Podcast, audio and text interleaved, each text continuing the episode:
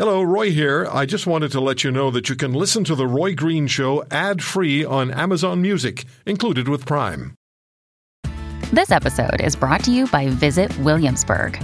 In Williamsburg, Virginia, there's never too much of a good thing. Whether you're a foodie, a golfer, a history buff, a shopaholic, an outdoor enthusiast, or a thrill seeker, you'll find what you came for here and more. So ask yourself, what is it you want? Discover Williamsburg and plan your trip at visitwilliamsburg.com.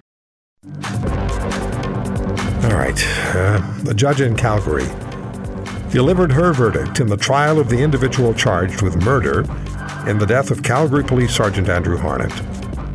Not guilty of murder, guilty of manslaughter. This, at the time, um, he was a, a young offender before his 18th birthday. We can't mention his name, and that's just the law. Young offender reality is in play. Sentencing is is ahead, and we can't speculate as to what sentencing should be. That's also the law.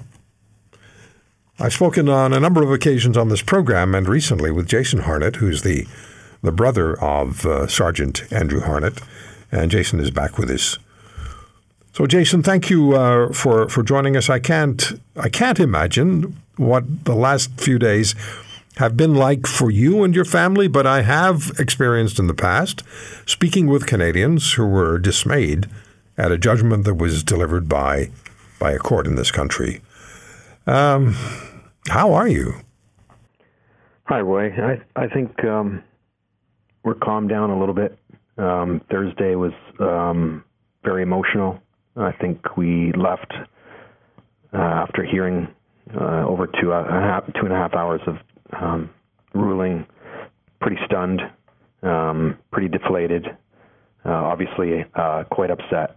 Um, uh, but as I said, uh, we had a good Remembrance Day. Um, my mom, you know, took part in the ceremony here in town and was the Silver Cross mom. So I, I think that was good for us and helped pick us up a little bit. But uh, yeah, life has to go on. I, I saw a post this morning and. Uh, uh, I see a lot of posts from people, and uh, I appreciate all of those messages of support and, and shared frustration out there. But uh, this post kind of hit me. It, it, it just said that Andrew wouldn't have wanted people that he cared about being con- totally consumed with something that is beyond our control. Uh, he simply wouldn't have. And uh, yeah, I, I get that totally. I understand that. Um, but I also think that a lot of people have become very complacent, and uh, that's what I, I, I'd like to see change. Remind us who your brother was. Well, he was a great guy, um, a person who wanted to be a police officer his entire life.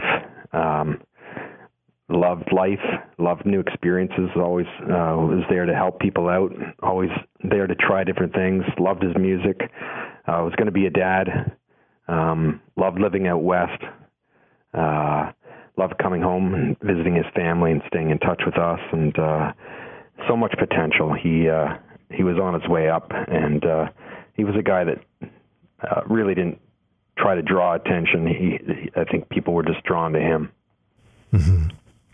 The uh, everything I know about your brother, from what you've told me and what I've read, and certainly reading some of the uh, tweets from the Calgary Police, and they uh, they are confident that there's more to come as far as this case is concerned, maybe on appeal and beyond. Um, but everything I read about you and know about your brother, he really was a remarkable, remarkable person. Now, the lawyer for the accused argued in court that his client was guilty of manslaughter, but uh, but not murder, and that's what the judge agreed to. And the and and the the, the judge, uh, this individual testified he was afraid when he saw your brother Andrew reach for his gun. That was his testimony. The judge agreed that the charged individual had outright lied, quote unquote, about fear of your brother and his gun, but ruled she didn't believe the accused was uh, knew uh, what he did would most likely lead to your brother's death. That's all speculation, but the reality is there's a manslaughter conviction now, and there's sentencing coming up in, in January, or, or at least in, in the new year. Um, where do you where do you think this is now going to go? Jason? Well, I think um, a lot of what you said, uh, I, I, the judge believed that to be all concocted and even stated so, you know, during her ruling. Uh, and I would say three quarters into the ruling, everyone thought it was going to be a guilty plea, uh, a guilty uh, finding rather, and uh, uh, there was a almost a complete 360 right near the end, um, where again she you know went back to the reasonable doubt clause, and uh, um, when there's a reasonable doubt, it has to be in the favor of the accused, and uh, she believed that he didn't realize the consequences of his actions would lead ultimately to Andrew's death. Um, you know, I, I think that people that have listened to the facts, um, have read the facts, um, would would argue against that. Um, uh, you know, some of the key some of the key points in this is is there was a struggle. Um, he was trying to escape, obviously, um, but people really need to know that uh, this was lawful. Andrew commanded the driver to stop six times. The car uh, fled eventually with Andrew on it, pinned down. There was a struggle. They were fighting. Uh, he was pushed. The door swung open. The assailant kicked the door while Andrew was hanging on. Please keep in mind the car was going 90 kilometers an hour to its resting spot of 427 meters down a busy stretch of Calgary roadway. Once they finally began swerving and got Andrew off the car, he was struck by an oncoming car, pulled under the undercarriage, and he was left there by the three of them. The third passenger, which the accused continually denies that he knew who he was. So, I mean, all of those facts in front of everyone, the judge, and uh, no no guilty uh, finding a first degree. It's very difficult. Um, so the next steps, um, I think that's hard too because it continues to drag out. Um, the next steps are, are really to come back to court in maybe two months' time to decide whether this will be an adult sentence or a youth uh, sentence. I think this is going to be pivotal. Mm-hmm. Uh, then, then after that, they'll finally come around to the sentencing, which the judge mentioned she likely won't be available until uh, May to deliver that. So now you have to wait more yeah. months months longer. Um, and it was a completely, it was a New Year's Eve traffic stop, right? That's what it was. New Year's Eve, yeah.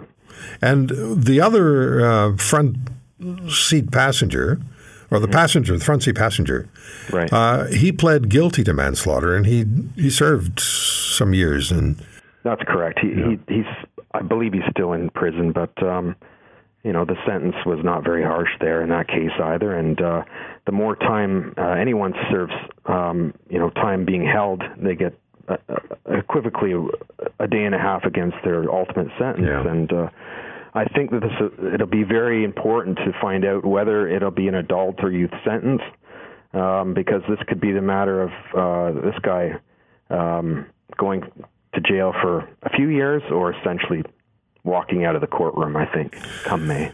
Your brother, Andrew, left a wife and a young child.